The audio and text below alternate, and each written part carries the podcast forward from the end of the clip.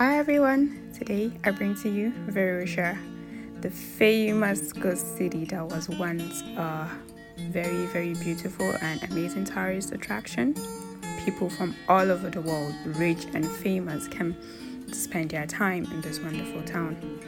Now it's become a ghost city. Well, today I'll take you on a mini tour around the city. There's a lot of humidity in the air the sun is scorching. However, this is the best time for me to visit the ghost city. The gates of the city very well guarded.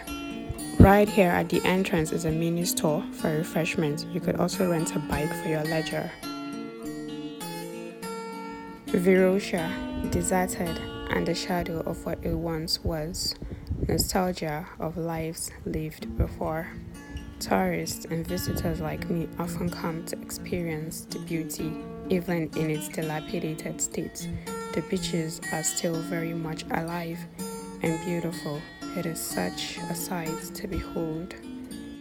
You can't help it but try to recreate a mental picture of the lives and memories that were once shared in this town, this ghost city, Varosha.